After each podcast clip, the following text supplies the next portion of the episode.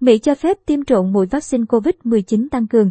Tờ The Wall Street Journal cho biết, FDA cho phép người Mỹ đã tiêm phòng được tiêm một mũi tăng cường khác với loại vaccine mà họ nhận được ban đầu.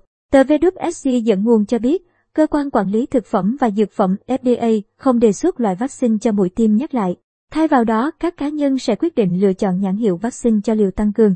Theo VWSC, Ban hội thẩm FDA dự kiến sẽ cấp phép cho vaccine Moderna và Johnson và Johnson cho liều tiêm tăng cường vào hôm ngày 20 tháng 10, với hy vọng mở rộng lựa chọn cho những người Mỹ đủ điều kiện.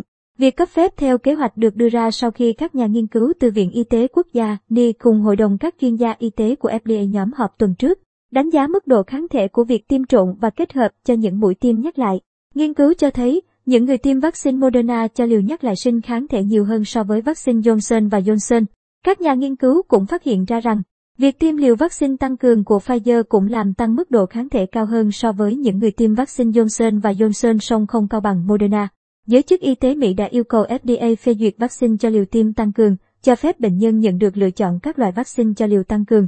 Hội đồng FDA đã nhất trí thông qua việc cấp phép khẩn cấp liều tăng cường cho vaccine Johnson và Johnson vào tuần trước, trong bối cảnh lo ngại rằng vaccine này có thể kém hiệu quả hơn so với vaccine Pfizer hoặc Moderna.